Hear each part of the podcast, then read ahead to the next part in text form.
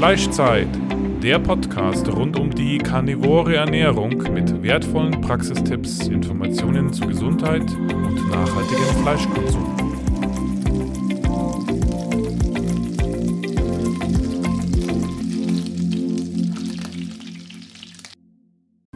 Es gibt tolle Neuigkeiten. Endlich gibt es auch in Deutschland getrocknete Innereien in Kapselform von der Firma Victi Labs. Sie stammen von Biorindern aus reiner Weidehaltung. Es gibt sowohl Leberkapseln als auch einen Innereienmix aus Leber, Herz und Niere. Durch die schonende Gefriertrocknung bleiben die Vitamine, auch die wasserlöslichen, zu 95 Prozent erhalten. Leber und Niere gehören zu den nährstoffreichsten Lebensmitteln. Alle Vitamine und Mineralien erhältst du noch dazu in der besten bioverfügbaren Form. Mit den Kapseln kannst du von den Nährstoffen der Innereien profitieren, ohne sie zu schmecken. Die Firma Victi Labs bietet außerdem Kollagenpulver vom Weiderind für den Aufbau und die Stärkung von Knochen, Sehnen, Haut und Gewebe. Mit dem Gutscheincode Carnitaria5 gibt es jetzt 5% Rabatt bei Victi Labs. Sichert euch diese Vergünstigung bei eurem nächsten Einkauf. Herzlich willkommen zu einer weiteren Folge des Fleischzeit-Podcasts. Wir haben heute Valentin Friedmann zu Besuch. Er ist 33 Jahre alt und Medizinstudent. Ähm, er wird beim Carnivore Konvent einen Vortrag halten zum Thema Pflanzenöle und wir haben heute das Glück, dass er uns schon ein bisschen einen Sneak Peek davon geben wird. Ähm, selber bist du natürlich auch Carnivore geworden, Valentin, und als erstes würde uns natürlich deshalb auch deine persönliche Geschichte interessieren, bevor wir vielleicht in die fachlichen ähm, Bereiche bezüglich Pflanzenöl noch reingehen. Ja, hallo. Hallo Andrea. Ja, vielen, vielen Dank, dass du mich äh, eingeladen hast in den Podcast. Also ich äh, bin schon lange Zeit ein äh, Zuhörer von deinem Podcast und ich freue mich sehr, heute dabei sein zu können. Mhm, schön. Mhm. Ähm, ja, möchtest du, dass ich mich einfach kurz vorstelle? Genau, ja. Okay, also wie gesagt, mein Name ist Valentin, ich bin ähm, 34 Jahre alt, nicht 33. Ach so, ja, eben. okay, okay, okay. Ähm, das kann ich, ja. Ich, äh, ich lebe in Freiburg äh, und studiere hier Medizin im letzten Jahr. Ähm, genau, davor habe ich was anderes studiert, ähm, deswegen bin ich auch schon ein bisschen älter als Student. Ich habe davor Biologie studiert und ähm, habe dann auch ein paar Jahre als Klimapolitikberater gearbeitet. Und ähm, genau, ich, ich wollte davon weg, weil ich mich in der Klimapolitik-Szene nicht richtig wohlgefühlt habe aus unterschiedlichen Gründen und äh, weil ich die Arbeitsweise auch nicht so gut fand. Und ich wollte eigentlich immer Medizin studieren. Also das war immer mein Traum. Ähm, ich hatte nur leider damals ein zu schlechtes Abi. Mit 2.0 kommt man ja nirgendwo rein. Ähm, und äh, deswegen ist es dann für mich so gelaufen, dass ich übers Zweitstudium reingekommen bin. Weil wenn man ein Zweitstudium hat, dann, ähm, dann, dann zählt halt der NC nicht mehr. Mhm. Ähm, genau, ansonsten, was gibt es noch zu erwähnen? Ich promoviere gerade im Bereich äh, Neurologie, im Bereich Parkinson. Mhm. Ähm, ich bin, wie gesagt, im letzten Jahr meiner Ausbildung, das heißt im praktischen Jahr. Das heißt, ähm, jetzt gerade in der Hausarztpraxis, wo ich auch meine eigene Sprechstunde habe und auch schon Patienten sehe. Was wirklich schön ist nach der Corona-Zeit, denn wir hatten die letzten zwei Jahre eigentlich kaum ähm, ja, Kontakt zu Patienten. Ähm, ja, ansonsten, ich habe noch eine Tochter, die ist ein Jahr und drei Monate alt. Ähm, und ich bin schon, ich würde mich schon bezeichnen als ein ähm, ja, Ernährungsenthusiasten oder ein Gesundheitsfreak, wie meine Freunde sagen würden. Ähm, also ich, alles, was so Ernährung, Sport angeht, so Biohacking, immer wenn irgendwie was Neues rauskommt, ich experimentiere gerne und ich, ich will das dann auch mal testen, immer wenn ich das, wenn ich was darüber lese. Und ansonsten, ich habe halt so eine äh, Instagram-Seite aufgemacht und das, die nennt sich halt Carnifacts. Genau, und da poste ich einfach über, das ist so ein bisschen mein Ventil für die ganzen Informationen, die ich so ansammle, damit ich nicht die ganze Zeit Familie und Freunde vollschwallen muss. Ja, das stimmt. Das ist eine gute Möglichkeit als Ventil. Und ja. genau, läuft sehr gut, ja. Mhm, schön. Und was mir jetzt noch gerade eingefallen ist, der, ähm, bei unserem Carnivore-Konvent wird auch der Neurologe ähm, Dr. Mir anwesend sein. Da kannst du dich dann sicherlich über Parkinson austauschen. Hm, mhm. Okay, Dr. Mir, okay. Mhm. Mit dem hatte ich auch mal eine Folge. Ah ja, okay, dann werde ich mir die auch nochmal anhören. Ja, super. Ja, schön. Ja, und wie bist du zu Carnivore überhaupt gekommen? Ja, also ähm, ja, wie ich zu Carnivore gekommen bin, das, äh, da muss ich ein bisschen ausholen, weil das äh, hing auch mit einer persönlichen Leidensgeschichte so ein bisschen zusammen. Ähm, ich hatte, ich würde sagen, schon die letzten Jahre ein paar gesundheitliche Probleme. Das waren so, ja, so Erschöpfungszustände. Man muss dazu sagen, ich bin, würde ich sagen, auch relativ sensibel. Also ich, ich, ich spüre relativ schnell, ob was in meinem Körper, was da los ist. Das ist kann gut sein, das muss aber nicht unbedingt gut sein, weil ich, spüre ja sowohl die guten als auch die schlechten äh, Aspekte der äh, physiologischen, also der Verfassung dann relativ stark. Ähm, und äh, genau, also ich hatte immer so gelitten an starken Erschöpfungszuständen, an Müdigkeit, wenig Energie. Ich hatte auch so Hautreaktionen, die sehr gejuckt haben. Das waren so urtikarielle Hautreaktionen, auch an den Beinen vor allem. Ähm, Hautunreinheiten, damit hatte ich immer zu kämpfen, auch gerade am Rücken. Und irgendwann in meinen, also Anfang 30, habe ich tatsächlich einen Bluthochdruck entwickelt. Mhm. Und das hat mich dann schon ein bisschen, ja, also schockiert, weil ich habe mich eigentlich immer als einen sehr gesunden Menschen wahrgenommen, so was meine Ernährung angeht, was Sport angeht und so weiter. Ähm, ich habe aber immer vermutet, dass diese ganzen Sachen, dieser ganze Symptomkomplex, den ich gerade geschildert habe, dass der schon auch mit der Ernährung zusammenhängt. Und deswegen habe ich dann auch irgendwann angefangen, ja, mich mit Ernährung zu beschäftigen. Und ich habe am Anfang mit Eliminationsdiäten einfach ausprobiert. Ja, dass ich einfach bestimmte Sachen weglasse, mal für ein paar Wochen. Ähm, das hat aber eigentlich nicht viel gebracht. Ich habe auch mal eine vegane Zeit gehabt. Ähm, das ist eine, eine, Erinnerung, die ich gerne verdrängen würde. Äh, das waren, war nicht lange, aber es waren so ein, zwei Monate, wo ich, ja, also ne, Margarine und vegane Mortadella und das Ganze äh, gegessen habe. Und äh, ja, das hat überhaupt nichts gebracht, muss ich sagen. Also das hat meinen Zustand eher verschlechtert, würde ich, würde ich jetzt mal behaupten. Ähm, ich bin dann irgendwann, als diese Erschöpfung relativ stark war, auf YouTube auf eine Ärztin gestoßen, die hieß, ähm, also die heißt Dr. Sarah Myhill. Ähm, das ist eine englische Ärztin und die hat sich auf das Chronic Fatigue Syndrom spezialisiert. Mhm.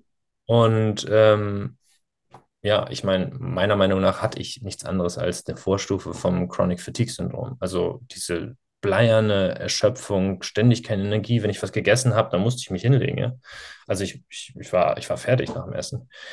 Morgens aufwachen und immer noch müde sein, nicht erholt von der Nacht sein. Also das war, das war furchtbar, weil ich hatte dann auch keine Energie mehr für meine Tochter. Ja. Mhm. Ähm, Genau. Und diese Dr. Sarah Meyer, die hat halt eine Keto, das eine Therapiesäule von ihr, um das Chronic Fatigue Syndrom zu behandeln, ist die ketogene Diät. Und das habe ich dann ausprobiert. Und ich muss sagen, der Effekt, den ich dadurch hatte, der war schon positiv. Also ich bin die ersten, den ersten Monat bestimmt, also wie so ein Honigkuchenpferd durch die äh, Gegend gelaufen, ja, weil ich war endlich mal klar im Kopf. Ich hatte mal nicht mehr diesen, diesen Brain Fog die ganze Zeit, ja, diese, ähm, diesen Gehirnnebel. Und das habe ich dann zwei, drei Monate gemacht.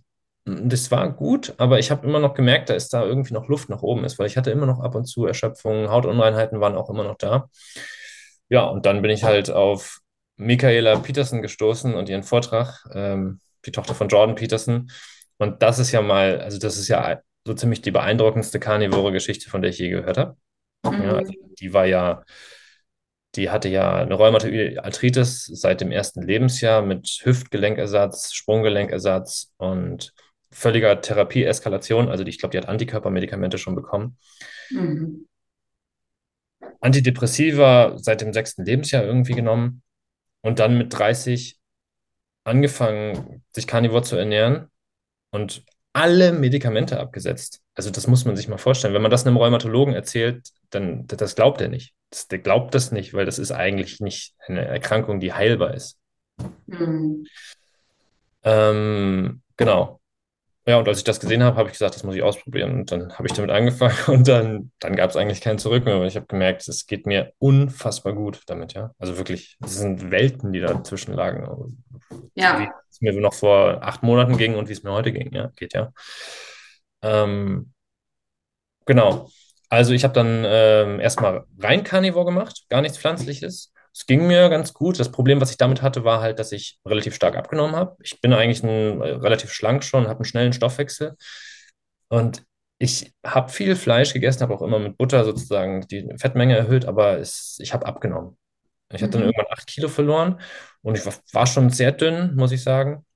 Mm, Und ich weiß nicht, wie ich sagen soll, aber mir war dann auch irgendwann kalt und ich habe so ein bisschen, es kam mir vor, als wären wären das so die Symptome von einer Hypothyreose gewesen. Also, ja. Ähm, und ich konnte ich konnt auch nicht mehr äh, den am, am, also ich konnte den Fleischanteil meiner Ernährung eigentlich nicht mehr erhöhen, weil es, ich habe schon so viel Fleisch gegessen, ja. Und ich, also ich kann nicht das essen, was dieser Sean Baker da isst mit seinen zwei Kilo Fleisch pro Tag oder was. Ähm, das packe ich halt nicht. Ähm, und dann habe ich halt Kohlenhydrate wieder eingeführt in Form von in, in Form von Obst, also Bananen, Äpfel, sowas. Deswegen würde ich sagen, dass meine Ernährung heute am ehesten äh, dieser Ernährung von dem Paul Saladino ähnelt, also dem Animal-Based, äh, der Animal-Based Diet von Paul Saladino. Ja. Mhm. Welche Mengen Obst konsumierst du dann und konsumierst du auch Honig? Ja, ich äh, ab und zu konsumiere ich auch Honig. Ähm, ich esse auch ab und, einem, ab und zu mal eine Kartoffel, ja. Ähm, aber dann vielleicht so, sagen wir mal, ein oder zwei Bananen am Tag und dann vielleicht noch einen Apfel. Also jetzt nicht wahnsinnig viel. Ähm, es ist mal mehr und mal weniger. Ich habe jetzt auch mal überlegt, ob ich einfach weißen Reis nehme, weil der soll eigentlich relativ gut verträglich sein. Ähm, genau, aber hauptsächlich esse ich natürlich immer noch Fleisch und Mhm. ähm, mit hohem Fettanteil auch. Mhm. Also auch ein hoher Fettanteil, ja. Mhm. Mhm. Ja, also ich nehme eigentlich Butter für, für, für alles. Also wenn ich mir jetzt auch äh, Kartoffeln oder sowas zubereiten würde, dann würden da viel Butter auch mit reinkommen. Mhm. Mhm. Also du hast mit der Butter keine Probleme, weil andere ja sagen, sie mussten auch Butter rauslassen oder so, sondern das geht.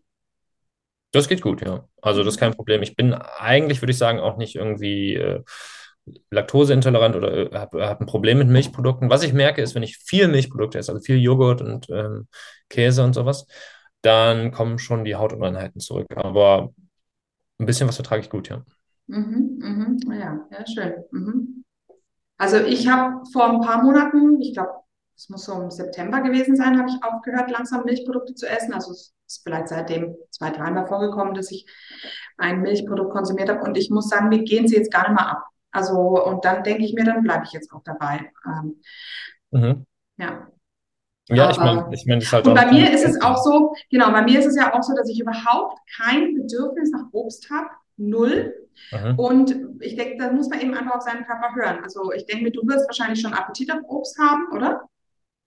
Ja, wobei ich muss sagen, ich glaube, das ist auch so ein bisschen was Antrainiertes. Also, äh, wenn, wenn man mal mit dem Zucker anfängt, ähm, das ist natürlich schon was, worauf das Belohnungszentrum anspringt. Und wenn man sich mal dran gewöhnt hat, dann kriegt man auch so ein Craving äh, wieder nach, nach Süßem. Äh, Es scheint mir nicht zu schaden, dann den Zucker zu konsumieren. Ich glaube, da, da ist halt jeder irgendwie anders. Ähm, und ich glaube, wenn man das, das lange genug weglässt, dann ist es auch nicht so, dass, dass man dann dieses Craving nach, nach Zucker noch hat oder nach Obst. Ja, ja, ja. Und ich denke auch, wenn man insulinresistent war, also was ja viele Frauen äh, anbetrifft, so wie mich, ähm, dann ist es schwieriger mit Obst zu, wieder zu starten, weil da einfach dann doch immer noch erhöhte Insulinausschüttungen sind und es bringt einen einfach dann ein bisschen zu sehr durcheinander. Mhm. Aber also gerade bei, bei Männern merke ich, dass das oft nicht so ein Problem ist, sondern ähm, eher bei Frauen. Ja, ja, ist ganz interessant. Ich bin auch noch nicht so richtig durchgestiegen, muss ich äh, gestehen, weil der Paul Saladino, der sagt ja immer, dass so eine gewisse Menge an Kohlenhydraten und auch an Obst und an Fructose vor allem ähm, eine Insulinresistenz auch verbessern kann. Mhm, mhm, Und ja, auch, auch ja. gerade so Honig, äh, dass, dass das irgendwie die Insulinresistenz verbessert. Aber ähm, da stecke ich jetzt auch noch nicht so drin. Mhm. Also kann ich jetzt aus, aus privater Erfahrung nicht bestätigen, aber Hm. das, ähm, da gibt es ja viele wissenschaftliche Sachen. Ist es ja auch so, dass, ja eben, wenn man dann auch den Geschmack süß wieder hat und dann am Schluss Gelüste aufkommen, die dann, da spielt ja auch wieder das Hirn mit rein, ähm, und dann könnte das ja auch wieder ein Problem werden. Ja, ja, stimmt. Ja. Da muss, glaube glaub ich, jeder für sich selbst irgendwie so ein bisschen die gute Mischung. Also ich hatte halt, ähm, ich wollte halt nicht noch mehr Gewicht verlieren. Und für mich war die einzige logische Konsequenz, dann einfach den Kohlenhydratanteil ein bisschen hochzuschreiben. Ich glaube, bei dem Paul Saladino sind es sogar 60 Prozent der Ernährung, die aus Kohlenhydraten kommen. So hoch ist es bei mir nicht, aber ähm, es ist halt einfach, es ist halt ein, einfach, würde ich sagen, bei Leuten mit schnellen Stoffwechsel ist halt die Carnivore Diät. Das ist halt ein Nachteil, dass man, dass man eigentlich Schwierigkeiten hat zuzunehmen oder das Gewicht zu halten, wenn man schnellen Stoffwechsel hat. Ja, ja, ja. Und das ist ja auch das, die Problematik, die mein Sohn im Moment hat, oder also zumindest er nimmt nicht ab, aber er nimmt auch nicht zu. Er ist zwar schon muskulös, also aber ähm, er möchte gerne ein bisschen breiter werden. Mhm. Und ähm, aber wenn er mit Obst kommt, dann nicht zurecht. Also das geht von der Haut her nicht. Und ähm, beim Honig hat er jetzt auch, er hat mit dem Honig aufgehört. Irgendwas war da, ich weiß zwar nicht mehr, was es war, aber es war irgendwas, ja. Ja, dann, also, dann wäre vielleicht tatsächlich äh, eine Möglichkeit für ihn, äh, um den Kohlenhydratanteil so ein bisschen hochzuschrauben, äh, tatsächlich weißer Reis. Der ist ja eigentlich, was die Antinährstoffe und so weiter angeht, relativ gut verträglich. Mhm. Also da haben ja nicht so viele Probleme mit. Und damit, äh, ich meine, Reis ist ja auch so ein typisches, ähm, naja, sag ich mal, Bodybuilder-Werkzeug, äh, sag ich mal. Ja, ja, werde ich auf alle, werde ich mal weitergeben an ihn, genau. Mhm. Mhm. Also bei meinem Mann ist es ja so, dass der nicht ganz streng Carnivore ist, ähm, sondern auch mal ab und zu auch was Süßes isst.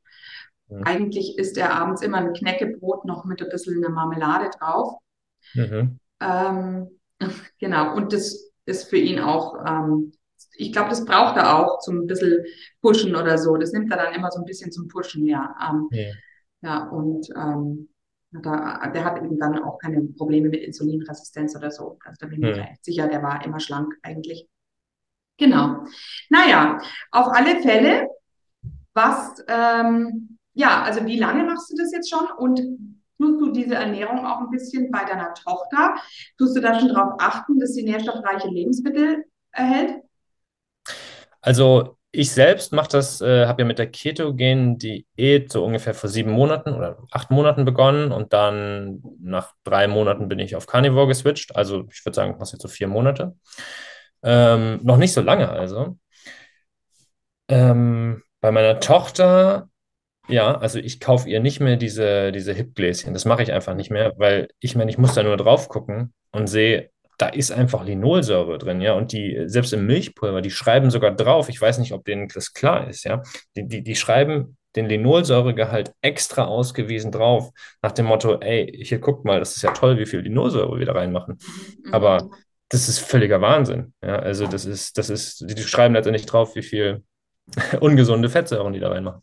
Genau, also vielleicht, ja, vielleicht ganz kurz für die Zuhörer zur Erklärung. Linolsäure ist eben die pflanzliche Omega-6-Fettsäure, die eben ja sicherlich ähm, zu vielen Entzündungen in unserem Körper beiträgt. Ich habe nur eine einzige Marke in so einem Biomarkt gefunden, wo keine Linolsäure drin war. Aber das waren halt vegetarische Gläschen, wo auch kein Fleisch drin war und deswegen fiel das halt irgendwie auch weg. Ich mache äh, meiner Tochter einfach ein äh, ich kochte ja alle zwei, drei Wochen so einen großen Topf Brei. Ja, da kommen dann ein paar Kartoffeln rein, da kommen ein paar Möhren rein, ähm, da kommt Butter rein, ich brate ein bisschen Hack an und dann mache ich das so mit dem, mit dem Pürierstab einfach klein. Mhm. Und das wird dann eingefroren und portioniert? Genau, das wird dann eingefroren und die liebt das. Also das ist, die, die will nichts anderes haben als das. Das ist, also ich finde die viel besser als irgendwas anderes. Ja. Mhm. Und wie ist es mit Leber? Hast du da schon experimentiert?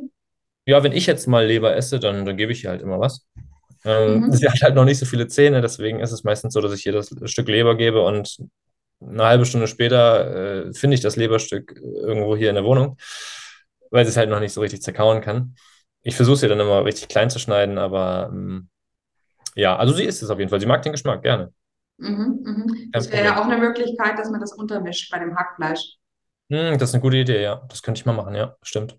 Mhm. Genau. Und ähm, ich habe jetzt auch, gerade hat mich eine Mutter angesprochen, sie möchte eben für Kinder, die eben nicht gerne ähm, Fleisch und Innereien essen, ähm, Innereienkapseln ähm, besorgen, damit sie das dann untermischen kann, so ein bisschen das Pulver. Sie macht dann die Kapseln auf und tut das äh, Pulver quasi untermischen unter das Essen der Kinder. Und das fand ich eine gute Idee. Und äh, da gibt es jetzt auch neuerdings ähm, in Deutschland über Victi Labs eben diese Innereienkapseln zu kaufen.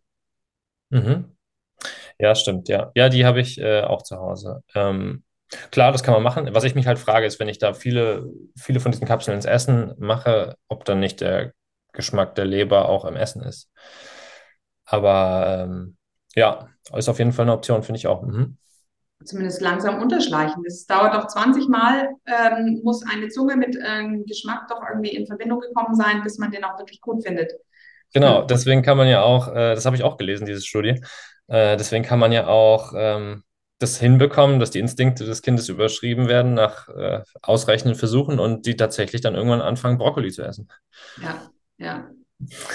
Leider, genau, genau. Ja, ja ähm, und jetzt über de deine Freundin, wie ernährt sich die jetzt? Hat die sich jetzt ein bisschen ähm, von dir inspirieren lassen? Ja, also meine Freundin, die ist, ähm, naja, das, die Sache ist, dass sie eigentlich nie viel Fleisch gegessen hat. Ja, und äh, sie tut sich auch schwer mit der Konsistenz, muss man sagen. Mit gehackten geht es einigermaßen, aber so ein Steak ist, ist schon eine Herausforderung für sie.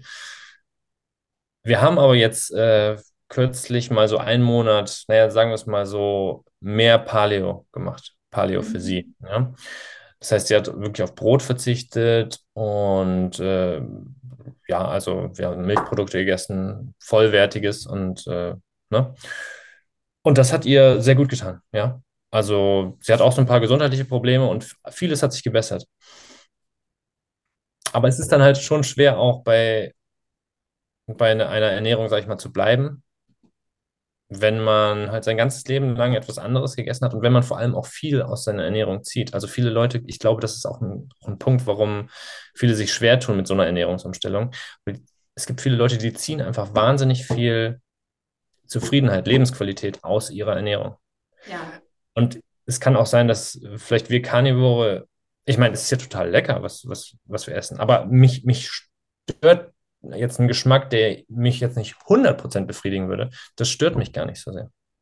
Wenn ich merke, dass, dass, dass meine Lebensqualität an sich zunimmt, ja, wenn ich leben, dass ich Lebensfreude habe, dass ich Motivation habe, dass ich morgens aufstehe und fit bin und dass meine ganze, dass meine Fitness einfach insgesamt zunimmt, dann bin ich total glücklich. Das, das, das nehme ich in Kauf, dass ich jetzt nicht irgendwie abends meine Chips habe oder sowas. Ja, ja, also das ist ganz interessant. Also es gibt da jetzt, glaube ich, ähm, verschiedene Aspekte. Also das eine, ähm, äh, klar, also in meinem Fall ist es so, ich habe schon immer rohes Hack gern gegessen. Ich habe das mhm. tatsächlich früher in Rapsöl getunkt und dann noch Leinsamen obendrauf. Das war so in meiner Keto-Phase ähm, voller ähm, Inbrunst. Ähm, und von dem her war das natürlich für mich jetzt nicht schwer. Auch das mit dem Rohen, das mache ich halt liebend gerne. Und ich liebe, also wenn ich hungrig bin, dieses, schmeckt dieses rohe Hack oder auch die rohe Leber für mich wie ein Traum. Also mhm. das Zweite ist natürlich ähm, dies, diese ganzen sozialen Aspekte. Ich bin eigentlich auch sehr sozial, aber ich war nie ein Freund von zum Beispiel abends essen gehen, weil ich nie abends gerne äh, esse. Das war für mich immer blöd, weil ich lag dann immer nach, äh, wach im Bett mit diesem vollen Magen. Ähm, also von dem her ist es jetzt für mich gar nicht so schlimm, dass wir nicht mehr viel essen, dass wir noch weniger essen gehen, als wir eh schon gegangen sind. Aber wenn Leute natürlich gerne essen gehen und sich schick anziehen abends oder, dann ist es natürlich beim Essen gehen ja immer ein Theater. Also bei sozialen Events ist es eigentlich immer, immer schon eine Schwierigkeit. Äh, also man muss sich da eben psychisch unheimlich umstellen. Und das muss man wirklich auch gewillt sein, natürlich. Also meine Tochter hat es jetzt zum Beispiel im Studium, ähm, die ist jetzt nicht mehr konsequent, die will eben auch brunchen gehen und sie ist jetzt nach wie vor animal-based, aber sie ist von Carnivore weggekommen. Ich hoffe, dass sie vielleicht irgendwann wieder zu Carnivore zurückkommt und vielleicht wird es auch wieder. Aber im Moment ist ihr das Soziale einfach wichtiger. Sie will ausgehen und will Cocktails trinken und ähm, ja, oder eben frühstücken gehen und so weiter. Und das noch eine Sache, die mir auffällt bei einigen Leuten, gerade im Coaching bekomme ich das ja mit, ist oder auch ähm, ja bei, bei Frauen, die jetzt in der Schwangerschaft sagen, sie wollen jetzt nur Fleisch essen, die bekommen plötzlich eine Übelkeit auf Fleisch. Und die schaffen es nicht, äh, das Fleisch runterzubekommen, weil ihnen übel davon wird. Und da habe ich äh, interessanterweise bei der Frau Kaufmann in dem Buch Histamin Irrtum die ähm, im Grunde die Begründung dafür gefunden, nämlich, dass die Leute ähm, das sind Leute mit starken Allergien, also auch die Schwangeren. Und äh, das ist im Grunde eine starke Histamin, ähm, oder man bekommt dann einen Ekel gegenüber histaminhaltigen Lebensmitteln. Mhm. Und ähm, diese Übelkeit ist so ähnlich wie auch die, ähm, die Reiseübelkeit. Also wenn diese Kaugummis zum Beispiel, die man als ähm, Mittel gegen Reiseübelkeit bekommt, das sind auch Antihistaminika wohl. Ja. Und das fand ich ähm, unheimlich interessant. Das heißt also, jemand, der vorher unheimlich viele Allergien hatte, der, bei dem kann es, also der hohe Histaminausschüttungen schon im Körper hat, bei dem kann es zu dieser Übelkeit auf Fleisch kommen. Und dann ist es wirklich schwer, diesen Leuten irgendwas, ja, sie an der Stange zu halten. Ja, ja, ich kann mir halt auch einfach vorstellen, dass ähm, also irgendwelche Stoffe, auf die der Körper sensibel reagiert, wie zum Beispiel das Histamin, ähm, das wird einfach in der Schwangerschaft potenziert, weil der Körper einfach noch sensibler wird und einfach das, das Baby wahrscheinlich schützen möchte. Und dann wird einfach die Empfindlichkeit für diese Stoffe nochmal hochgeschraubt einfach. Das könnte ich mir jetzt auch vorstellen. Ja, ja, ja. Aber ähm, was, äh, was empfiehlst du dann in so einer Situation? Also ähm, würdest du dann eher so in Richtung Animal-Based gehen in der Schwangerschaft?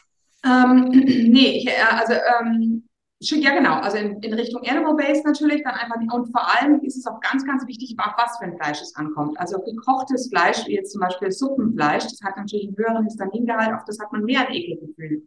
Das heißt, man soll vielleicht besser was Rohes essen oder geräucherten Lachs. Äh, ja, soll man ja normalerweise nicht, gell, in der Schwangerschaft. Ah.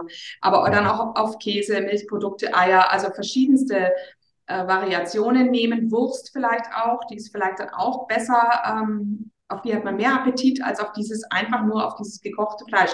Oder ja. kurz gebraten ist dann auch noch besser. Ja, ja, okay. Genau, hm. genau. Na gut, ja, also was hast du denn jetzt ähm, hast du irgendwie über die Pflanzenöle alles bisher rausgefunden? So? Ja, also ähm, ich habe so, hab mir so ein paar Stichpunkte gemacht, worüber ich gerne sprechen würde, äh, gerade was ähm, die Pflanzenöle angeht, aber auch was unsere Gesundheit im Allgemeinen angeht. Ja? Mhm. Ähm, also ich sehe schon so vier Hauptübeltäter in unserer Ernährung. Ähm, der erste Hauptübeltäter ist meiner Meinung nach sind, sind die Pflanzenöle und vor allem die sogenannten Seed Oils. Da gibt es nicht so eine richtig gute Übersetzung in, ins ähm, Deutsche, also Ölsaaten oder Saatenöle nennt man es, glaube ich. Ähm, Olivenöl, Avocadoöl, Kokosöl zählt da also noch nicht dazu. Aber selbst diese Öle sind problematisch, meiner Meinung nach.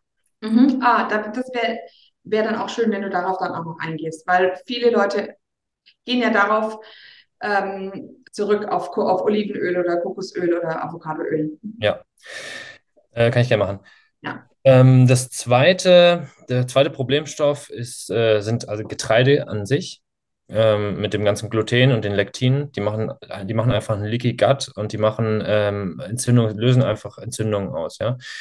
Die Menschen, die heute an einer Zöliakie leiden und die Zahl steigt, ja, oder an einer Glutensensitivität, ähm, das sind ja, das sind ja nur die Extremfälle.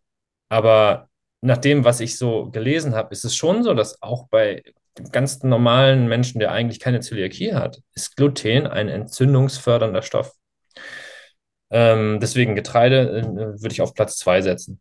Ähm, dann auf Platz drei würde ich diese ganzen, diesen ganzen raffinierten Zucker ähm, und die ganzen Derivate vom raffinierten Zucker äh, setzen. Also High Fructose Corn Syrup, ja, also was es da alles gibt. Diese, diese ganzen verarbeiteten, äh, die ganzen Sachen, die in den verarbeiteten Produkten drin sind. Und dann am Ende würde ich halt, klar, also verarbeitete Produkte an sich sind schlecht. Süßstoffe scheinen auch echt nicht so gut zu sein. Ähm, und das Kontroverseste, muss ich sagen, ist halt das Gemüse. Da steigen die Leute immer aus, wenn ich das sage. Äh, bis, bis hierhin sind viele noch d'accord. Aber wenn man halt den Menschen sagt, Gemüse sind eigentlich nicht so gut, dann, ähm, naja, das ist halt das Kontroverse. Und da muss man halt eigentlich die meiste Überzeugungsarbeit leisten. Aber ich würde sagen, es ist schon eher auf Platz vier oder fünf der äh, übelsten Stoffe, die wir in unserer Ernährung haben. Genau. Und kommt, ja, und es kommt ja auch auf die Zubereitung drauf an. Ne? Also ja. Wenn man diese Dinge natürlich kocht und die Lektine vielleicht ähm, besser entschärft sind oder so. Ja. Oder eben bei der Kartoffel, dass man sie wirklich ordentlich schält. Ja, richtig, absolut, ja. Und lange kocht dann auch und so, ja. Mhm. Ähm, so, und wenn wir das haben, dann ist einfach die Frage, was bleibt noch übrig? Ja, und was übrig bleibt, sind halt vor allem tierische Produkte. Das sind halt tierische Fette, Fleisch, Eier, Milchprodukte, ähm, gegebenenfalls Obst. Das ist ja das, der Teil der Pflanze, der, von dem die Pflanze auch möchte, dass er gegessen wird. Wobei, auch da streitet man sich ja in der Carnivoren Community, ob das wirklich so ist. Äh, und natürlich Honig, wenn man ihn verträgt. Ähm, warum sage ich das? Also ich sage das vor allem deswegen, weil, also wenn, wenn wir uns jetzt die, die, unsere, das, die Gesundheit unserer Gesellschaft angucken, ja, dann, dann ist, es, ist das Bild eigentlich ziemlich desaströs. Die Schulmedizin an sich lehrt gar nicht viel über Ernährung. Also wenn ich jetzt äh, in mein Studium gucke, dann ist all das, was ich über Ernährung gelernt habe, das könnte ich auf einer halben Seite vielleicht zusammenfassen. Ja, es ist nicht viel. Es gibt nicht so ein im, im Curriculum des Medizinstudiums irgendwie ein Fach Ernährungsmedizin oder sowas. Das ist nicht Lehrplan, im Lehrplan drin. Ja, also man hört vielleicht mal in Biochemie sowas wie Ketose und Glykolyse, aber nicht, was das für den Patienten bedeutet. Und das eigentliche Ernährungsmantra, was man immer wieder hört, ist die mediterrane Ernährung. Ja, also viel Gemüse, gesunde Öle, etwas Fisch, etwas Fleisch, nicht zu viel Fleisch natürlich, Nüsse, Getreide und sowas. Und diese Ernährungsempfehlung, die gibt es jetzt seit Jahrzehnten. Ja. Aber irgendwas scheint nicht damit zu stimmen, denn jedes Jahr wird unsere Gesellschaft kränker und kränker und kränker. Und an dieser Ernährungsempfehlung hat sich eigentlich nicht viel geändert. Also irgendwas stimmt da nicht. Ja, außerdem essen die Italiener oder die ähm, Spanier ähm, oder auch die Franzosen mehr Fleisch als die Deutschen. Ja, genau, ja. Das, das kommt auch noch dazu. Mhm. Ähm, und ich sehe es halt auch in unserer Hausarztpraxis, ne, in der ich gerade arbeite. Also dem Patienten wird halt immer wieder empfohlen, wenig, wenig Fleisch zu essen, wenig tierische Produkte, viel gedünstetes Gemüse, viel pflanzliches und sowas. Und das muss ich sagen, das ist schon eine Herausforderung, wenn ich dann da ähm, vor den Patienten sitze äh, und eigentlich gar nicht richtig sagen kann, was, was meine eigentliche Überzeugung ist, weil es die Schulmedizin einfach so nicht lehrt. Ja, noch nicht. Ich glaube ja, dass das irgendwann kommt.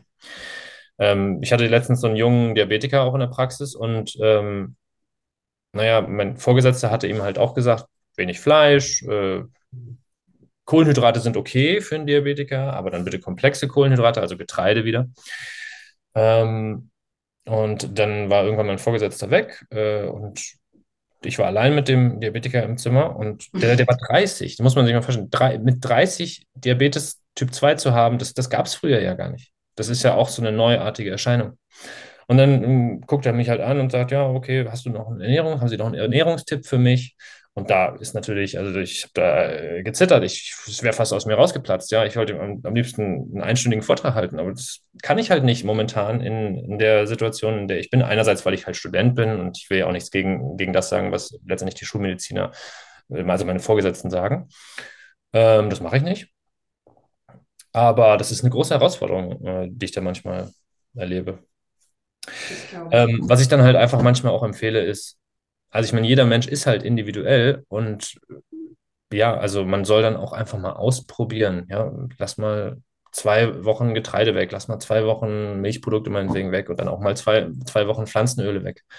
Man kann sich ja so dem Ganzen nähern, ein bisschen. Und so ein bisschen sensibilisieren, dass man auch mal selbst äh, experimentiert. Mhm. Mhm. Ja, das ist ein guter, genau, das wäre jetzt, ist jetzt für dich dann ein relativ guter Kompromiss, wie du da mit deinen Patienten umgehen kannst. Ja, ja.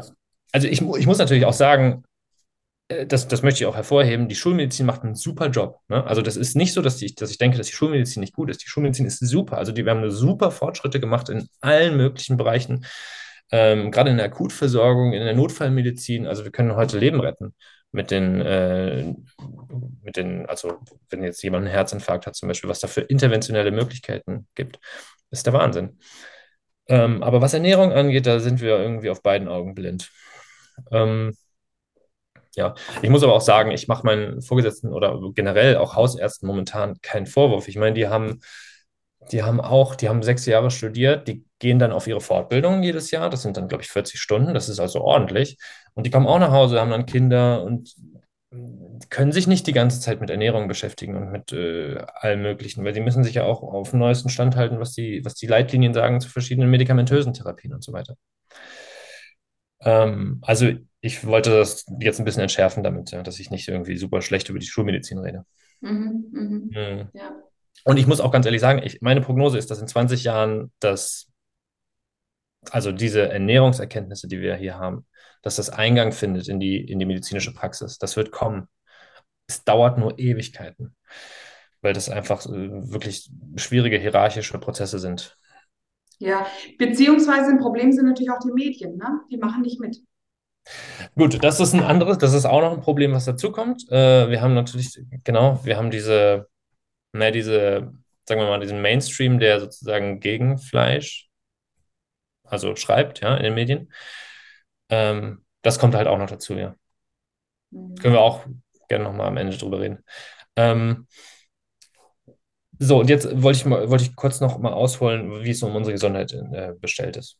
Ähm, also unsere Gesundheit ist meiner Meinung nach stark angeschlagen. Wenn wir nach Amerika gucken und in Amerika, aus Amerika kommen immer die besten, die besten Daten, ähm, dann ist es so, sechs von zehn Amerikanern sind chronisch krank. Ja. Vier von zehn Amerikanern haben zwei oder mehr chronische Erkrankungen. Also mit chronisch meine ich halt Herzerkrankungen, ne? Diabetes, äh, Asthma, Krebs, Demenz, Nierenerkrankungen und so weiter. Also alles, was sozusagen nicht mehr weggeht. Ähm, wir sehen, dass die Lebenserwartung stagniert in Amerika seit, also in den USA, seit acht Jahren. Seit zwei Jahren sinkt die Lebenserwartung. Klar, das kann man auch mit der ganzen Corona-Pandemie in äh, Zusammenhang bringen, aber es ist schon, es ist schon etwas Neues, was, äh, was früher nicht da war. Ja? Also erstmal eine stagnierende Lebenserwartung und jetzt eine sinkende Lebenserwartung seit zwei Jahren. Und das ist ein Trend, den man auch in anderen westlichen Ländern sieht. Wenn man sich anguckt, wie viele früher chronisch krank waren, 1935 waren 7,5 Prozent der Amerikaner chronisch krank. Im Jahr 2000 waren es 45 Prozent und im Jahr 2020 waren es schon 60 Prozent, sechs von zehn, wie ich gerade gesagt habe. Mhm. Ähm, ja, wenn man sich die Todesursachen anguckt, im Anfang des 20. Jahrhunderts waren es Pneumonien, es waren Gastroenteritiden, ähm, Tuberkulose, also alle möglichen Infektionskrankheiten. Gastroenteritiden, was ist das? Also das sind sozusagen äh, Durchfall, Diarrhoe, Durchfall, ähm, ah, okay. also alles, was mit dem ähm, mit dem Magen-Darm-Trakt zusammenhängt an Infektionen. Mhm. Mhm. Ja, ja. Und ähm, bei Tuberkulose ist ja auch so, dass ich denke, das ist auch, die, die, Menschen damals haben teilweise natürlich auch eine ganz schlechte Nährstoffversorgung gehabt, ne? Ja. Und, ja, das da, das, da bin ich mir, das glaube ich auch, ja. Aber ich meine, heute ist eben die Frage, ob es besser wird. Wahrscheinlich eben im Moment wird es wieder sehr viel schlechter. In den Nachkriegsjahren war es wahrscheinlich besser, aber jetzt wird es wieder schlechter. Mhm. Ja, ja, und das Interessante ist ja, also wenn man sich diese Todesursachen anguckt und die mit den heutigen Todesursachen vergleicht, dann, dann sieht man ja, das ist eine, ein himmelweiter Unterschied. Also heute sterben zwei Drittel an Herzinfarkten und Schlaganfällen, also an kardiovaskulären Erkrankungen, und ein Drittel stirbt an Krebs. Mhm. So der ganze Rest, der, der ist, das ist, das ist dann nicht mehr, nicht mehr, da gibt es nicht mehr viel. Und das ist eine, ein deutlicher Unterschied zum Anfang des 20. Jahrhunderts. Ähm, das Spannende ist vor allem, dass wir diese, ähm, dass diese chronischen Erkrankungen in allen Altersklassen steigen. Ja? Also wenn ich mir jetzt, wenn ich mir jetzt nur die 40-Jährigen angucke, dann steigen da jedes Jahr die chronischen Erkrankungen. Wenn ich mir nur die 50-Jährigen angucke, steigen jedes Jahr die chronischen Erkrankungen. Ähm, das heißt, in allen Altersklassen. Es ist nicht so, dass wir, weil manche argumentieren, wir werden halt immer älter, deswegen kommen immer mehr chronische Erkrankungen dazu. Es stimmt, dass die Lebenserwartung heute ähm, höher ist als im Anfang des 20. Jahrhunderts. Aber wir sehen diesen Anstieg in allen Altersklassen. Also auch heute haben mehr 30-Jährige eine chronische Erkrankung als noch vor zehn Jahren. Und das ist, das ist, das sagt schon was. Ja, ja, ja. Und was, ich, ja, genau, ich soll ja nichts über, über, meine Schüler sagen, aber ich bekomme halt doch ein Bild auch, ja, also ganz allgemein, das hat einfach ähm, da auch ähm, ein Anstieg ist an, an Allergien und Problematiken und ähm, äh, Übergewicht? Ich würde sagen, Übergewicht nimmt nicht so sehr zu. Also ich muss wirklich sagen, wenn ich in die Klasse schaue, ich, nein, das kann, möchte ich jetzt eigentlich nicht behaupten, aber ich behaupte, es gibt halt entweder dieses totale Skinny, dürr, ohne Muskulatur Mhm. Oder es gibt halt dieses leichte Chubby und dann auch ja. wieder, also es gibt so diesen, diesen gut gebauten, muskulösen, gibt es halt nicht oft, aber es gibt ihn schon ab und zu, das sind dann auch Kohlenhydratesser, aber ich sage, das sind halt einfach welche mit einer, mit einer, mit einer anderen, ja, genetischen Vorbelastung, die haben halt Glück, ja, würde ja. ich jetzt mal sagen. Ja, bei uns ist dieser Trend noch nicht so stark. Also äh, in Amerika ist er halt viel stärker. Ähm, kann ich auch gleich nochmal was zu sagen. Ähm, aber was ich halt interessant finde, ist, wenn man, wenn man jetzt so die WHO fragen würde oder die, die Schulmedizin fragen würde, woran liegt denn das, dass wir so viele, dass die chronischen Erkrankungen so zunehmen? Dann kommt eigentlich immer wieder die gleiche Antwort und das ist, naja, chronische Erkrankungen, die Ursachen sind Tabakkonsum, Alkoholkonsum, wenig Bewegung und schlechte Ernährung. So. Und diese Erklärung ist meiner Meinung nach falsch. Denn Heute rauchen viel weniger Menschen als noch in den 50er Jahren. Heute rauchen nur noch, rauchen nur noch 14 Prozent der Bevölkerung. Damals hat jeder Zweite geraucht. Ähm, Alkohol, der Alkoholkonsum ist, ist unverändert. Also er ist eher tendenziell seit den 80er Jahren leicht sinkend, aber kann nicht groß. Also das kann eigentlich auch nicht die Ursache sein für eine steigende chronische Erkrankung. Mhm. Also ähm, ich glaube auch der Alkoholkonsum ist zwar unter den Jugendlichen nach wie vor, also stark oder vielleicht stärker geworden, weil die da mehr Freiheiten haben. Aber erwachsene Menschen in, in unserem Alter, also in meinem Alter, die konsumieren nicht so viel Alkohol, die, ähm, wie das früher ja. der Fall war, wo man ständig ins Wirtshaus ging und ja. am Abend haben die Männer alle ihre paar Bier ähm, noch gehabt. Ja, glaube ich auch, ja. Dann, und, das sind ja, äh, ja, stopp, und das sind ja diejenigen, die am Schluss diesen Herzinfarkt und die Schlaganfälle bekommen, die älteren äh, Leute. Also deshalb kann da Alkohol auch nicht äh, dann die, ähm, das Problem sein. Ja, ja, denke ich auch. Also das ist, der Konsum ist auch, das zeigen die Studien, der ist einfach unverändert. Das ist, der geht nicht hoch und nicht runter, tendenziell eher leicht runter, aber ja. Ähm, dann ist halt die, die nächste Erklärung, wie gesagt, ist von den Schulmedizinern oder von der WHO, ist halt immer weniger Bewegung. Und das ist schwer zu beurteilen, aber mein Gefühl sagt mir, dass das eigentlich nicht wirklich der Fall ist. Also klar, wir haben mehr Jobs heute, die vom Computer sind, ja nicht mehr so viel Aktivität, das stimmt. Aber wir haben schon auch gleichzeitig solche Entwicklungen wie an jeder Ecke ist ein neues Fitnessstudio. Ja. Leute machen Sport draußen. Ähm, äh, es gibt ja, es, früher gab es gar nicht so viele Fitnessstudios wie heute. In jeder Ecke. Ähm, also das, das kommt mir nicht so vor, als wäre das wirklich eine valide Ursache. Und dann die letzte Begründung ist halt die schlechte Ernährung. Aber wenn man sich die Studien zur Ernährung anguckt, dann haben sich 1990 oder 1999 haben sich noch, haben sich 50 Prozent der Bevölkerung so ernährt, wie die WHO es als gesund erachtet. Und im Jahr 2015, also 15 Jahre später, sind es schon 60 Prozent der Bevölkerung, die sich nach WHO gesunden Ernährungsrichtlinien richten.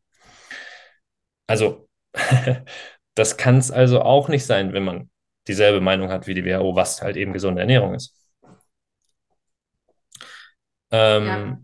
Also ähm, ein Problem meiner Ansicht nach ähm, ist zum Beispiel auch die Generation meiner Mutter. Die haben damit ähm, begonnen, als die hatten so ein Vertrauen in die Medizin. Die waren einfach begeistert, was man, was alles ging mit der Medizin. Ja, also plötzlich konnte man äh, Antibiotika bekommen und da war der, war, war der Infekt weg oder äh, sie konnte, meine Mutter war Allergikerin und mit dem Cortisolspray irgendwie alles wieder prima. Das heißt, sie hat vertraut auf alles, was Technik ist. Sie fand das ganz, ganz toll und deshalb hat sie auch auf die, auf die Hinweise ähm, vertraut, dass Fett schlecht ist. Und dann, deshalb hat sie das umgesetzt. Ähm, und die, das waren die, die begonnen haben, das umzusetzen mit diesem Low Fat. Und es ist inzwischen so tief in den Köpfen drin, dass man es praktisch nicht mehr rausbekommt, ja. Ja, ich meine, Menschen ekeln sich ja heute regelrecht vor Fett. Und das ist ja auch der Grund nicht, warum warum alles das Fleisch im Supermarkt einfach immer so, naja, fett abgeschnitten ist. Mhm. Ähm, ja, also, und was ich, äh, worauf ich hinaus wollte, ist, ähm, ich wollte jetzt aufs Übergewicht hinaus. Also, obwohl diese ganzen Sachen so sind und obwohl sich so viele Leute nach WHO-Richtlinien gesund ernähren, ähm, heute sind 42 Prozent der US-Bürger adipös, ja, haben ein, also ein BMI über 30. Fast jedes zweite Schulkind ist übergewichtig. Also, das, also 50 Prozent, also 45 Prozent der amerikanischen Schulkinder sind übergewichtig, haben also ein BMI über 25. Also, das ist, das ist schon heftig. Wenn man jetzt äh, Bilder, ich habe mal so ein, so, ein, so ein Video aus New York von vor 100 Jahren gepostet. Ähm, wenn man sich anguckt, wie die New Yorker vor 100 Jahren aussehen, da, da gab es kein Übergewicht. Es, war, es existierte einfach nicht. Es waren, die, die Leute waren einfach sehr dünn. Ja, also das weiß ich, dass das immer wieder gepostet wird. Aber ähm, wenn ich meine Verwandtschaft anschaue, die Bilder von meiner Verwandtschaft, also die, die, die Frauen, die hatten, waren alle fett. Ja. Ja, richtig okay. fett. Aber die haben halt wahrscheinlich die, äh, ähm, ähm, ich hatte wohl, ich habe wohlhabende Vorfahren, die haben alle ganz schön gegessen, glaube ich. Aber du musst, du musst unterscheiden zwischen das, was, was wir jetzt hier als sozusagen dick und übergewichtig bezeichnen. Und in Amerika ist es nochmal eine, ist es noch mal eine Nummer heftiger, was sozusagen an Übergewicht dort existiert, ja. Also ja. Mhm. ich, ich habe ich hab mal so ein, so ein Bild gesehen von dem dicksten Mann der Welt 1850.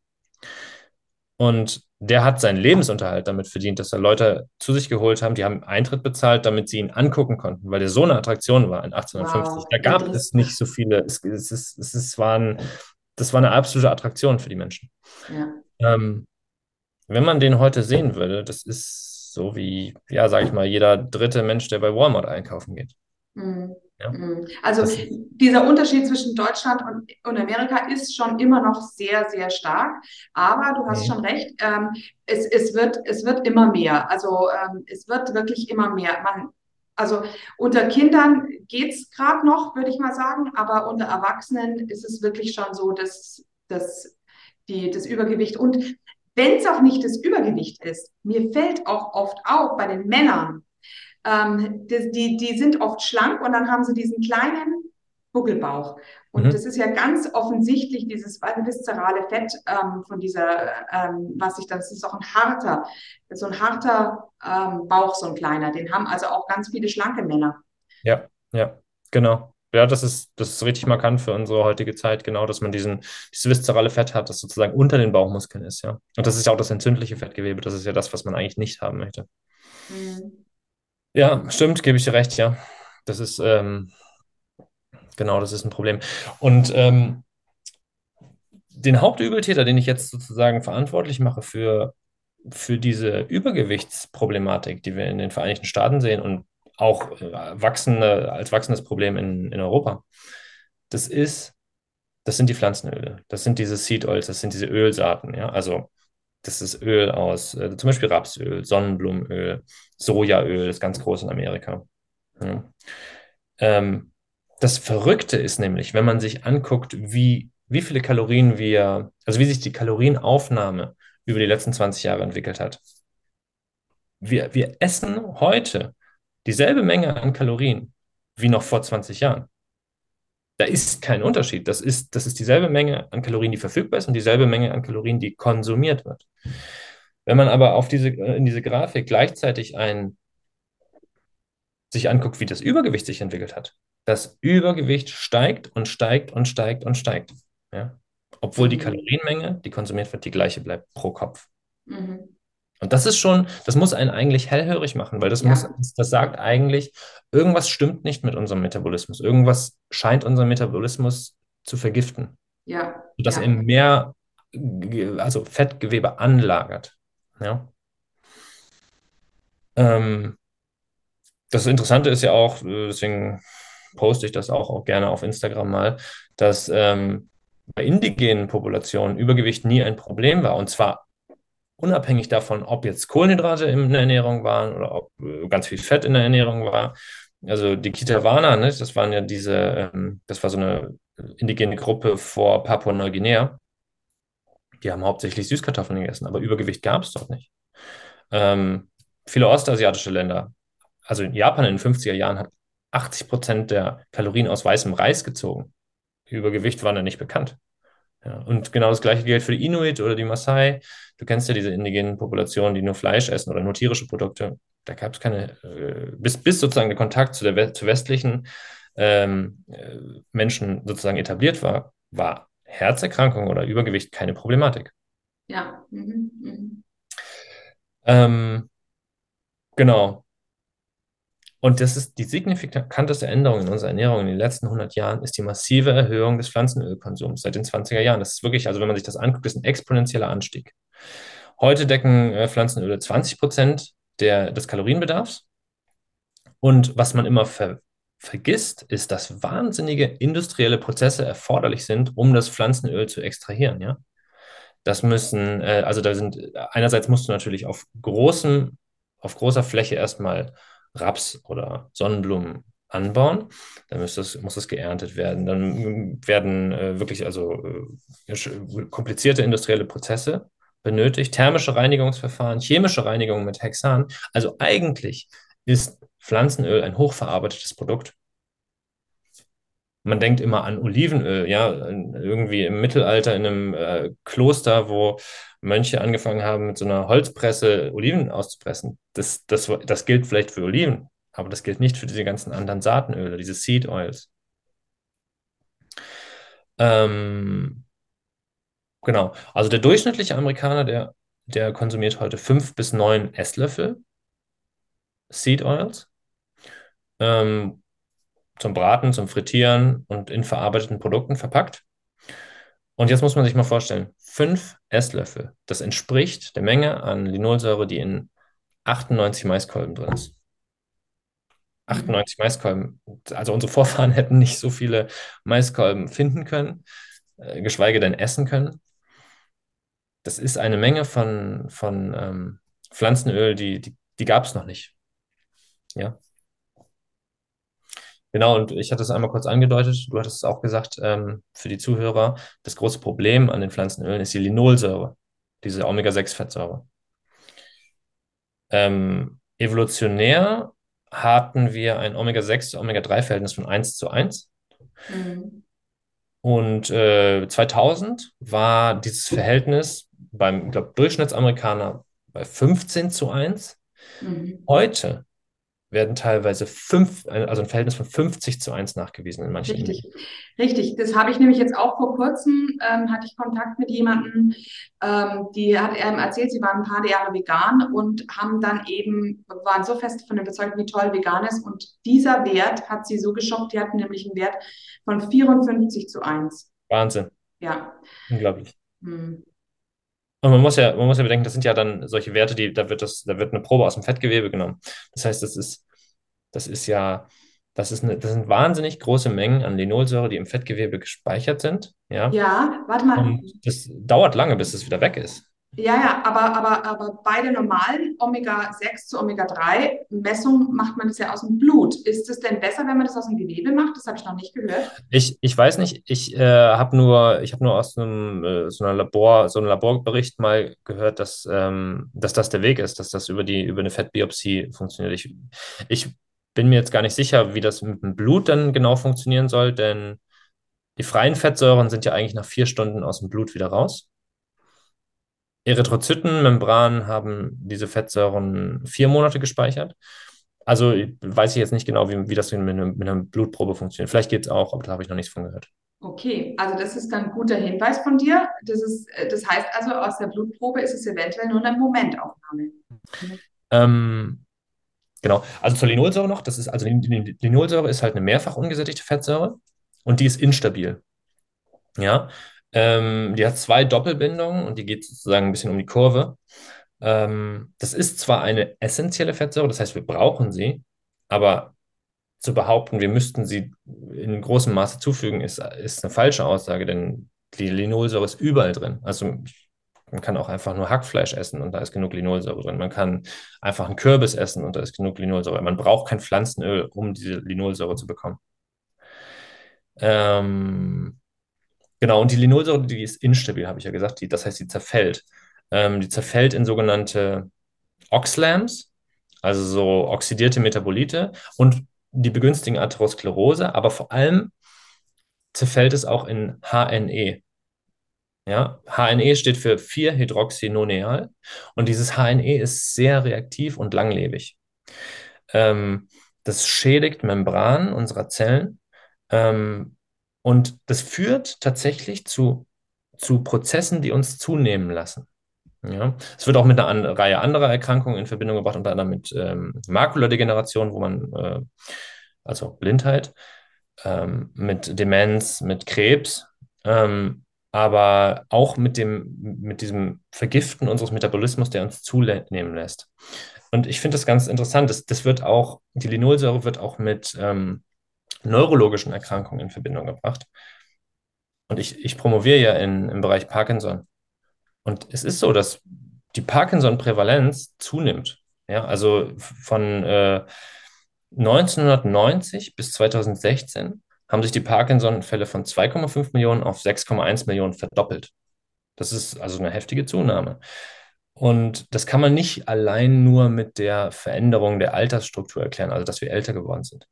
Und wenn ich jetzt meine Professoren frage, woran das liegt, also es sind absolute Koryphäen im Bereich Parkinson, die, die kennen sich wirklich gut aus in Therapie und Diagnostik und allem. Woran liegt es eigentlich, dass so viele neue Parkinson-Fälle ähm, auftreten? Da sagen die, sie wissen es nicht, sie verstehen es nicht. Ja. Und das, das sollte einem schon zu denken geben. Also das ist, weil es gibt halt Studiendaten, die auf diese Zunahme der neurologischen Erkrankung hindeuten. Mhm. Ähm, durch, die, durch die Pflanzenöle. Ja. Ähm, und zwar einfach auch, weil diese, Ox also die sind im Grunde auch, das sind ja so Oxidationen, die, die, die, die, die zerstören einfach überall Zellsubstanzen wahrscheinlich dann eben auch im, im, im, im neurologischen äh, Netz oder System sozusagen, oder? Ja, also vor allem wird das, wird das ja auch in Membranen eingebaut. Ja, in jede, jede Zelle in unserem Körper enthält ja, ist ja von einer Membran sozusagen umgeben. Und ähm, das wird halt einfach eingebaut und das stört Prozesse. Diese Linolsäure in hohen Maßen, die stört einfach die zellulären Prozesse und zerfällt dann zusätzlich noch in dieses HNE, was ich gerade gesagt habe. Mhm. Ähm, und das ist absolut toxisch. Das Problem ist halt, das ist ein langsamer Prozess. Das ist nicht so, dass ich, ein, dass ich fünf Esslöffel äh, Linolsäure zu mir nehme und dann direkt einen Kater habe oder so wie beim Alkohol. Über Jahre baut sich das auf und das geht alles so langsam, dass ich die Assoziation gar nicht hinbekomme. Ich, ich, ich merke gar nicht, okay, über Jahre habe ich jetzt hier einen Gehirnnebel entwickelt oder äh, über Jahre habe ich äh, einfach gesundheitliche Probleme entwickelt. Aber die Assoziation zu, das liegt in den Pflanzenölen, die, die, die, die krieg, kriegt man ja nicht hin, außer man guckt sich halt diese Studien an, die in den letzten 10, 15 Jahren langsam immer, immer mehr veröffentlicht werden. Mhm. Ähm, das Interessante zum Übergewicht und HNE, darauf wollte ich eigentlich hinaus. Also es gibt Studien zu Einzellern, zu Mehrzellern und zu Menschen, was HNE angeht, ja, dieses, diese toxische Metabolit. Und ähm, das ist schon spannend, denn man sieht, je mehr HNE im Organismus, desto mehr Fett wird eingelagert. Also man sieht auch, dass übergewichtige Menschen einen höheren HNE-Spiegel im Blut haben als normalgewichtige.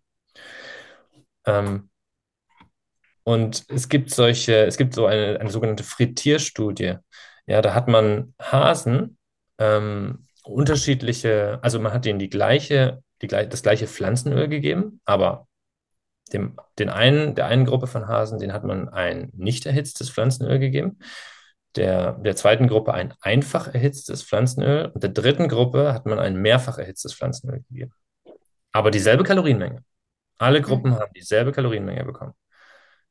Und das Abgefahrene ist, die Gruppe, die das mehrfach erhitzte bekommen hat, die hat viel mehr zugenommen als die Gruppe, die es nur einmal, die nur, wo es nur einmal erhitzt wurde. Und die hat auch mehr zugenommen als die Gruppe, wo es gar nicht erhitzt wurde. Das heißt, dadurch, dass es erhitzt wird, fällt, fällt dieses HNE an als Metabolit, als Zerfallsprodukt. Und das lässt einen zunehmen, obwohl man die gleiche Menge an Kalorien zu sich nimmt. Ja, mhm. das ist sowas von das ist abgefahren. Also ich finde, das ist ein skandalöses Studienergebnis angesichts der Tatsache, dass wir seit den 80er Jahren nicht mehr mit Rinderteig frittieren, sondern mit Pflanzenöl. Überall. Ah, jeder Pommes frites ja, wird mit mehrfach mit ähm, Pflanzenöl frittiert. Niemand spricht aber irgendwie darüber. Ähm, genau. Also das Zwischenfazit, äh, die Kaloriendichte von Frittierten macht uns nicht dick sondern dieses HNE als Zerfallsprodukt. Das scheint uns auf irgendeine Weise zu vergiften. Mhm, mhm. Also soll ich, soll ich weiter äh, erklären, worauf ich noch hinaus will, oder hast du irgendwelche Fragen bis hierhin? Ja, ähm, also dieses HNE nochmal, wofür steht ja. es nochmal? Ja, das ist sozusagen, also das ist ein Zerfallsprodukt von der Linolsäure und äh, das nennt sich 4-Hydroxynoneal und die Abkürzung ist HNE. Okay. Ja. Und ähm, es wird ja, was, was natürlich dabei unsere Gesellschaft schon kritisiert, ist die Arachidonsäure. Äh, und deshalb sollen die Leute ja kein Schweinefleisch zu sich nehmen. Das ist ja auch Omega-6, ein tierisches Omega-6. Hm. Ähm, ähm, ich weiß jetzt nicht, ob du dich jetzt damit schon ähm, tiefer befasst hast, aber es scheint wohl so zu sein, dass die Arachidonsäure ähm, we wesentlich wichtiger für uns ist als die Linolsäure. Also ähm, sie ist mehr in den Zellen vorhanden und dass das eben nichts bringt, wenn die Leute auf Schweinefleisch verzichten, aber stattdessen dann ähm, Pflanzenöle zu sich nehmen. Ja, ja, ja, ja. Äh, witzig, dass du es jetzt gerade sagst, weil ich wollte jetzt auch gerade noch über die Arachidonsäure sprechen. Okay, mhm, ähm, also genau, also dass, dass sozusagen das HNE dazu führt, dass die, äh, dass, dass, dass Zellen mehr Fett einbauen. Das, das ist in Studien nachgewiesen worden. Aber es gibt noch ein anderes Problem mit dieser Linolsäure und das ist, mh, dass es sogenannte Endokannabinoide, die nennen sich 2AG und AEA, e Endokannabinoide gibt, die beim Linolsäureabbau anfallen. Und wir kennen ja den Wirkstoff Cannabis, also beziehungsweise den Wirkstoff THC aus Cannabis. Das ist nicht nur äh, für, von, also für Jugendliche, die high werden wollen, sondern auch als Medikament wird es benutzt in der Schulmedizin. Das nennt sich Dronabinol. Und die Wirkung ist, wir kriegen Hunger. Mhm. Das ist ein Medikament, das macht Hunger. Mhm. Genauso wie ein Joint zu rauchen und THC zu konsumieren Hunger macht. Man kriegt typischerweise Hunger auf äh, Süßes, Fettiges, Salziges. Also ähm, und das Sättigungsgefühl, das wird einfach das wird einfach abgeschaltet. Ähm, jetzt gibt es noch eine weitere Quelle von diesen endogenen Cannabinoiden und das ist die Arachidonsäure. Ja? Ähm, und diese Arachidonsäure, die wird im Körper aus Linolsäure produziert.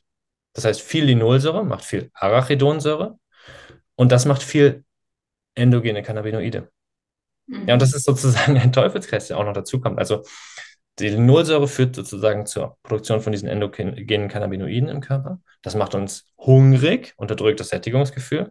Das führt dazu, dass wir mehr essen. Und wenn wir dann mehr Linolsäure konsumieren, kriegen wir wieder mehr Endokannabinoide und werden wieder hungriger. Das heißt, es ist so eine Art Teufelskreis. Stehst du? Ja, also das Hunger- und Sättigkeitsgefühl wird im Grunde auch zerstört durch diese Pflanzenöle. Ja, ganz genau. Genau. Ja. Das wird auch von Studien gezeigt. Also Übergewichtige haben mehr Endokannabinoide im Blut und das liegt auch an, das liegt an diesen Pflanzenölen.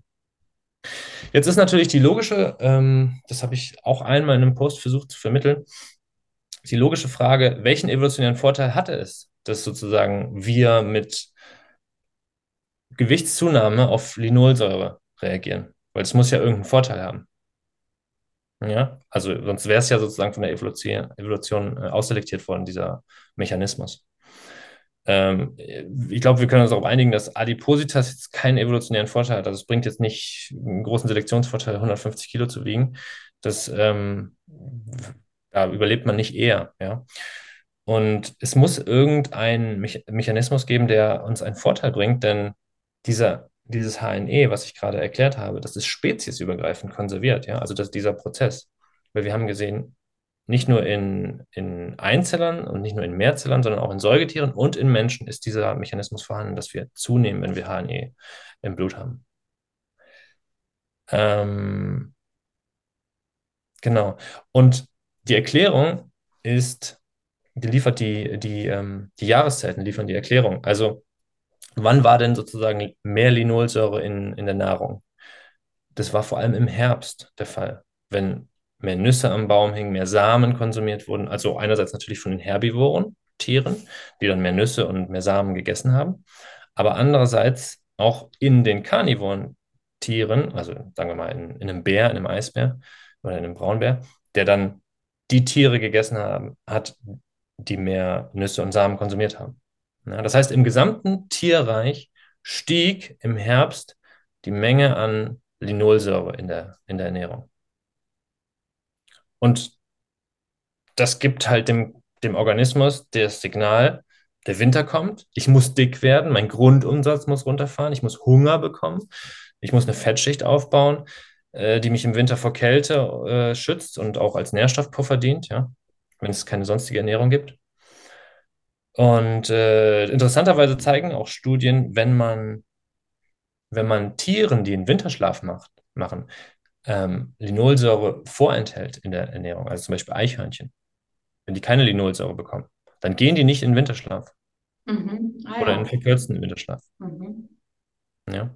Weil man sagt ja oft immer, äh, dass es auch die Kohlenhydrate sind, also dass auch das Getreide ja im Herbst reif wird und das, das ja auch mit den Insulinausschüttungen zu einer Zunahme ähm, für, ähm, des Körpers führt. Also das hat man ja schon öfter gehört, aber du hast vollkommen recht, das könnte man natürlich auf die Nüsse auch ähm, Ja, ähm, übertragen. ja. Also ein Eichhörnchen, denen man die Nüsse vorenthält im Spätsommer und im, im, im Herbst, die, die kriegen nicht das Signal, jetzt muss ich bald in Winterschlaf gehen, sozusagen vom Körper.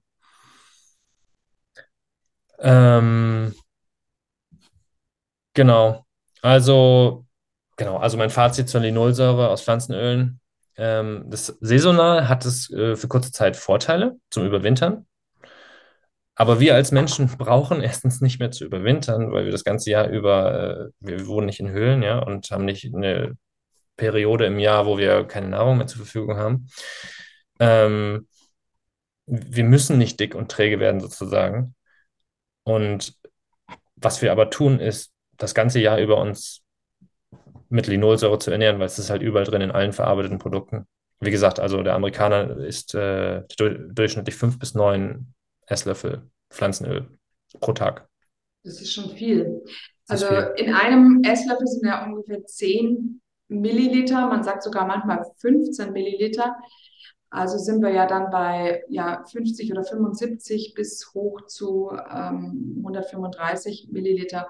Ja, Also das ist eine ganz schöne Fettmenge auch. Gut, total.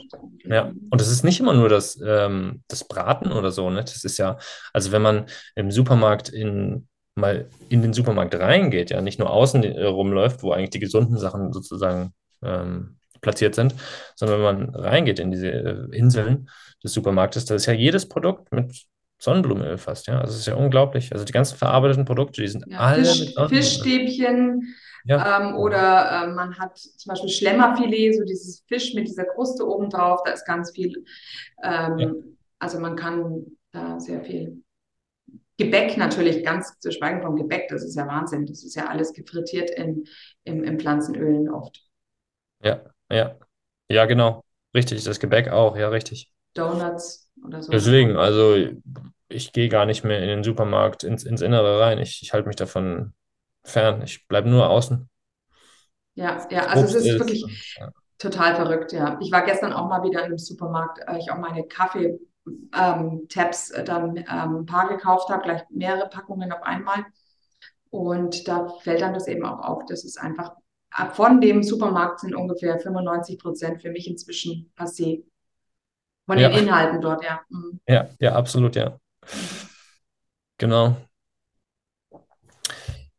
Ja, ähm, was ist dann äh, noch für, für, also es gibt, es gibt eine ganze Reihe an Krankheiten, wo, wo Studien beschreiben, dass die Linolsäure da eine, einen Einfluss hat. Also es gibt ähm, Studien, die sagen, dass dieser erhöhte oxidative Stress durch die Linolsäure zu mehr Autoimmunerkrankungen führt, dass sie zu mehr Atherosklerose führt und koronare Herzkrankheit damit, dass sie zu Demenz und Alzheimer führt und wahrscheinlich auch zu Diabetes, wobei ich da, da ist mir der genaue Mechanismus noch nicht genau klar.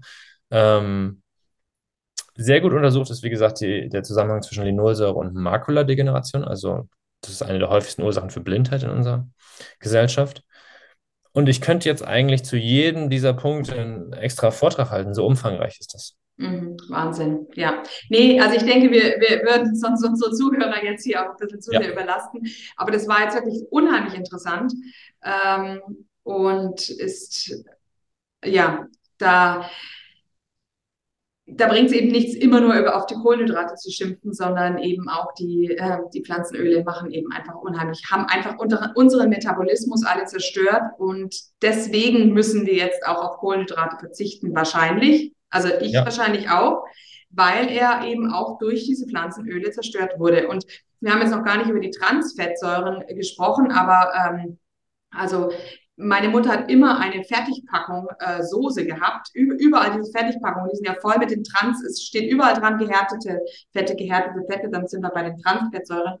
Und die sind ja auch, ähm, wenn nicht sogar noch schlimmer, dann nochmal, wenn man die noch dazu konsumiert.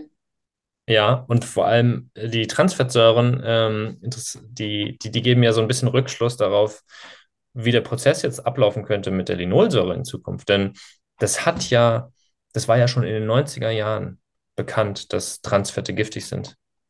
Aber das hat bis 2018 gedauert, dass die, dass die Food and Drug Administration in Amerika Transfette verboten hat. Ja, also es hat 28 Jahre sozusagen gedauert. Obwohl die Forschung da schon klare Hinweise drauf gegeben hat. Das heißt, wir Mhm. können Ist- uns jetzt um. Ja, aber das ist immer noch in Deutschland, se- lese ich immer noch auf diesen Soßen-Fertigpackungen gehärtete Fette. Also in Deutschland ist es noch nicht verboten, kann das sein? Da bin ich mir ehrlich gesagt gar nicht so äh, ganz, ganz sicher. Also ich weiß, dass in Amerika muss man auf Ölverpackungen, also Ölflaschen, die dürfen nur, die müssen unter 2% Transfettsäuren haben. Ähm, dann darf man draufschreiben, transfettsäurefrei, was ja Ah, eigentlich ja. ein bisschen merkwürdig ist, weil 2% Transfettsäuren ist ja nicht transfettfrei. Mhm. Auch ein weiterer Grund, warum ich einfach kein Öl konsumieren würde. Warum soll ich 2%, ja, das, das, äh, warum soll ich 2% äh, Transfettsäuren konsumieren? Das verstehe ich nicht. Ja. Mhm. Ähm, ja, und ich glaube ehrlich gesagt auch, dass, dass die Industrie da ganz schön, naja, ganz schön Gegenwind geben wird. Also, wir kennen das ja aus anderen Industrien, ne? Wenn, wenn, wenn wir uns die Tabakindustrie anguckt, ist, da wurden ja gewaltige Summen investiert, um die Harmlosigkeit des Produktes nachzuweisen. Und Pflanzenöle sind nun mal überall bei uns in der Gesellschaft. Ja? Die sind elementarer Bestandteil unserer Ernährung. Ähm, die sind super günstig. Und es ist ja auch gut letztendlich, dass wir ein günstiges Nahrungsmittel haben. Wir sind so viele Menschen auf der Welt, die müssen, wir müssen uns ja irgendwie ernähren. Deswegen ist es ja toll, dass es ein günstiges Nahrungsmittel gibt. Aber also die großen Nahrungsmittelkonzerne, die werden sich sicherlich genauso wie bei den Transfetten und dem Tabak und was weiß ich ähm, wehren, ja, wenn, wenn man äh, anfängt, da die Linolsäure zu verbieten. Ja, also die werden Mhm. sich nicht freuen. Ja, die Pharmaindustrie wird sich auch nicht freuen, wenn plötzlich Wege äh, aufgezeigt werden, wie ganz viele Krankheiten geheilt werden können, ja, durch Ernährung. Da können die auch nichts dran verdienen. Also ich glaube, da gibt es große industrielle Interessen, die, die verhindern wollen, dass wir linolsäurefrei werden. Ja, ja, ja. Mhm. Glaube ich auch. Ähm, allein weil da ja nicht nur die Nahrungsmittelindustrie dran hängt, sondern es ist ja auch über diesen, diesen Ackerbau, ist ja auch mit der Landwirtschaft, Chemieindustrie, Landmaschinenindustrie, da hängt ja noch viel mehr darüber. Und diese Weiterverarbeitung, das ist ja, ja, äh, lange Transportwege. Es hängen einfach sehr, sehr viele Industrien dran. Und jetzt ähm, weiß ich gar nicht, ob wir da jetzt noch Zeit haben. Ähm, du wolltest ja noch was erzählen zu den anderen pflanzlichen Ölen, nämlich dem Olivenöl und dem Avocado. Und vielleicht kannst du das in, einfach in ein paar Sätzen kurz sagen, was, warum die auch nicht ganz perfekt sind. Ja, naja, also es gibt ja äh, die verschiedenen Öle, die wir haben äh, in unserer Ernährung, die haben halt unterschiedliche Anteile an Linolsäure. So, und ähm, es gibt jetzt bessere und schlechtere Öle. So, das, das, das Palmöl, das Olivenöl und das Avocadoöl, das gehört noch zu den besseren Ölen, wenn man sich den Linolsäureanteil anguckt, denn Olivenöl hat zum Beispiel zwischen 13 und 25 Prozent, also nur zwischen 13 und 25 Prozent Linolsäureanteil. Das variiert anscheinend je nach Sorte. Aber also auch beim Olivenöl, ich meine, ich, man muss sagen, ich lese immer wieder Studien, auch von Stiftung Warentest und so weiter, wo irgendwie gezeigt werden, 16 von 19 untersuchten Olivenölen sind ranzig, sind irgendwie gemischt mit anderen Ölen, sind gar kein richtiges Olivenöl. Mir hat mal jemand gesagt, ähm, wenn du ein richtig gutes Olivenöl haben möchtest, dann muss, darf das nicht lange gelagert sein. Ähm, es sollte frisch, frisch sozusagen gepresst sein und die Oliven müssen zum perfekten Zeitpunkt eigentlich geerntet worden sein und auch direkt weiterverarbeitet worden sein. So ein Olivenöl kostet 30 bis 40 Euro. Und das ist ja Mhm. weit entfernt von dem Olivenöl, was wir im Supermarkt bekommen. Es gibt dann noch andere Öle, äh, die, die ähm, höhere Linolsäureanteile als Olivenöl hat, ja. Und das ist halt zum Beispiel ja, Erdnussöl, Maisöl, Reisöl, ähm, Sonnenblumenöl, Sojaöl, mh, Rapsöl. Also Rapsöl und Sojaöl gehören mit zu den Ölen mit dem höchsten Linolsäuregehalt. Ja. Und das sind ja typische Öle, klassische Öle, die wir benutzen, auch für Salatdressings und für, zum Braten und so weiter. Ähm, genau. Wenig ähm, Linolsäure hat äh, Kokosnussöl. Kokosnussöl hat nur 1 bis 2 Prozent Linolsäure. Mhm. Ähm, genau. Und anscheinend auch Ka Kakaobutter. Ja. Ähm, wobei ich glaube nicht, dass damit jemand kocht. Mhm. Ähm, genau. Also, wenn man pflanzliches Öl haben möchte, dann am ehesten noch das äh, Kokosnussöl. Mhm. Mhm. Ja, aber da kann man dann halt auch, weil die Konsistenz ist ja letztendlich auch wie Butter, dann kann man auch gleich Butter oder Butterschmalz nehmen, meiner Meinung nach. Ja, die Vorteile beim tierischen Fett sind halt dann die fettlöslichen Vitamine, die man dann noch drin findet. Die ja. hat dann beim Kokosöl nicht. Ja. Ja. Ja. ja. ja gut. Also, das war jetzt unheimlich interessant. Vielleicht hast du noch etwas, was du den Zuhörern mit auf den Weg geben möchtest als Ratschlag. Ja, also ähm, also ich würde gerne den Zuhörern mitgeben, versucht mal die Pflanzenöle zu eliminieren. Also meinetwegen mit der Ausnahme Kokosöl, weil es äh, am wenigsten Linolsäure enthält. Ich würde versuchen, irgendwie die Omega-3-haltige Nahrung zu erhöhen, um dieses Omega-6 zu Omega-3-Verhältnis im Körper zu verbessern. Ähm, Fischöl soll äh, auch dazu beitragen, dass das Omega-6 zu Omega-3-Verhältnis verbessert werden kann, wobei da habe ich auch so Verschiedenes gehört. Das kann ja, oder weil das wird ja auch gemischt mit Olivenöl und äh, je nachdem, wie lange es stand, kann es auch ranzig werden. Ähm, aber ansonsten, wenn, wenn Fett verwendet werden soll, dann nehmt Butter, Butterschmalz, Talg. Ähm, guckt immer auf die, auf die Zutatenliste bei verarbeiteten Produkten, guckt da rein, wenn da Sonnenblumenöl drin ist, wenn da Rapsöl drin ist, lasst es weg. Ich würde auch im Restaurant fragen, womit wird eigentlich gekocht, ja? Und ich habe überhaupt keine Hemmung zu sagen, ich habe eine Nahrungsmittelunverträglichkeit gegenüber Pflanzenölen. Ja, das sage ich dann einfach. Dann sollen die halt mal mit, mit Butterschmalz oder so braten.